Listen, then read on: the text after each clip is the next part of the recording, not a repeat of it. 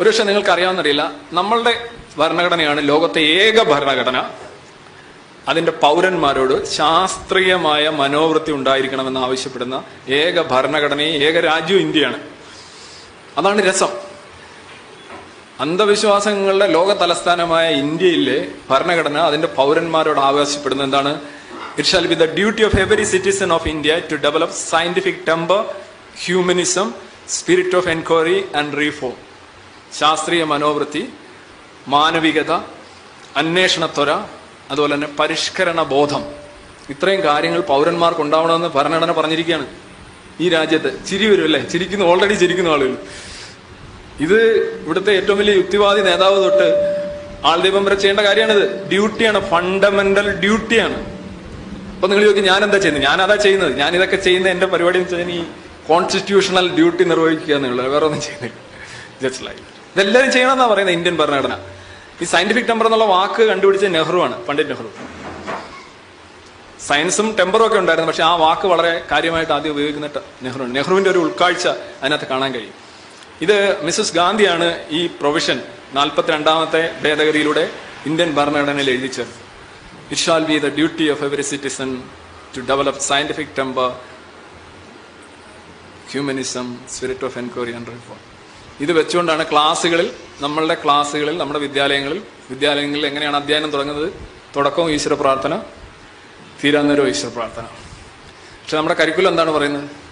ദേശീയ ഗാനം വെച്ച് ആരംഭിക്കണം ദേശീയ ഗാനം വെച്ച് അവസാനിപ്പിക്കണം. എന്നാണ് സ്കൂൾ കരിക്കുലത്തെ പറഞ്ഞിട്ടുള്ളത്. ഞാൻ പൊതുവിൽ പറയുന്നൊരു കാര്യം. ഈ നമ്മൾ ഇടിയും മിന്നലുണ്ടാകുമ്പോൾ സാധാരണ ഇതിൽ മനുഷ്യർ ഇടി കേട്ട് ഞെട്ടിത്തെറിക്കും. ഓ ഭയങ്കരമായിട്ട്. അമ്മയുടെ അടുത്തോട്ടൊക്കെ ഓടും ഇടി കേൾക്കുമ്പോൾ. യഥാർത്ഥത്തിൽ അങ്ങനെ ഓടേണ്ട കാര്യമുണ്ടോ എന്ന് ചോദിച്ചു കഴിഞ്ഞാൽ ഇല്ല. കാരണം ഓരോ ഇടിയും നിങ്ങളെ ബോധ്യപ്പെടുത്തുന്നത് തൊട്ട് മുന്നേ ഉണ്ടായിട്ടുള്ള മിന്നലിൽ നിന്ന് നിങ്ങൾ രക്ഷപ്പെട്ടു എന്നുള്ളതാണ്. മിന്നൽ ആദ്യം സംഭവിക്കുകയും അതിന്റെ പ്രകാശം നിങ്ങൾ കാണുകയും അതിന്റെ ശബ്ദം വളരെ കുറഞ്ഞ വേഗതയിലാണ് സഞ്ചരിക്കുന്നത്. അതുകൊണ്ട് ശബ്ദം പിന്നീട് കേൾക്കുകയും ചെയ്യുന്നു. അപ്പം ഇടി കൊണ്ട് ഞെട്ടുന്നതിന് പകരം ഇടി കേൾക്കുമ്പോൾ നമ്മൾ തുള്ളിച്ചാടുകയാണ് വേണ്ടത് കാര്യം എന്താണ്? തൊട്ട് മുന്നേ ഉള്ള മിന്നലിൽ നിന്ന് നിങ്ങൾ രക്ഷപ്പെട്ട് കഴിഞ്ഞു എന്നുള്ളതിന്റെ കത്താണ് ഒരു ലെറ്ററാണ് ഈ ഇടി. പക്ഷെ നമ്മൾ ചിന്തിക്കുന്നത് നേരെ തിരിച്ചാണ്. ഇടി എന്ന് പറയുന്ന വലിയ പ്രശ്നമാണ്.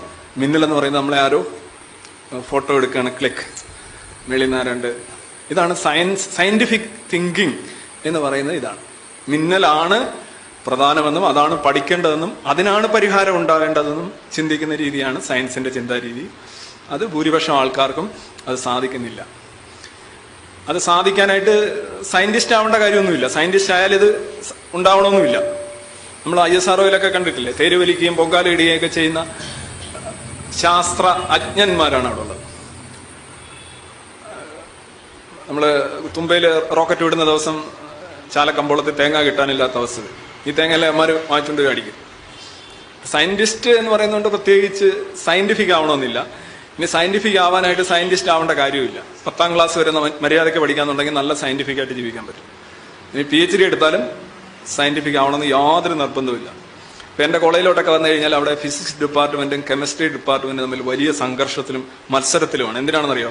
ഏറ്റവും നന്നായി പൊങ്കാല ഇടുന്ന ആരാണ് എന്ന് തെളിയിക്കുക ഓരോ ഞങ്ങൾ ഇത്ര ഇട്ടു മറിച്ചിട്ടു കൂടുതലിട്ടു. അതിനാണ് അവർക്ക് മത്സരം. കയ്യിൽ നിറച്ച് ചരടും കുറിയും ചാമ്പലും മറ്റ് സാധനങ്ങളും ചിഹ്നങ്ങളും ഒക്കെ വെച്ചുകൊണ്ടാണ് ഓരോ അധ്യാപകനും ക്ലാസ്സിലേക്ക് പോകുന്നത്.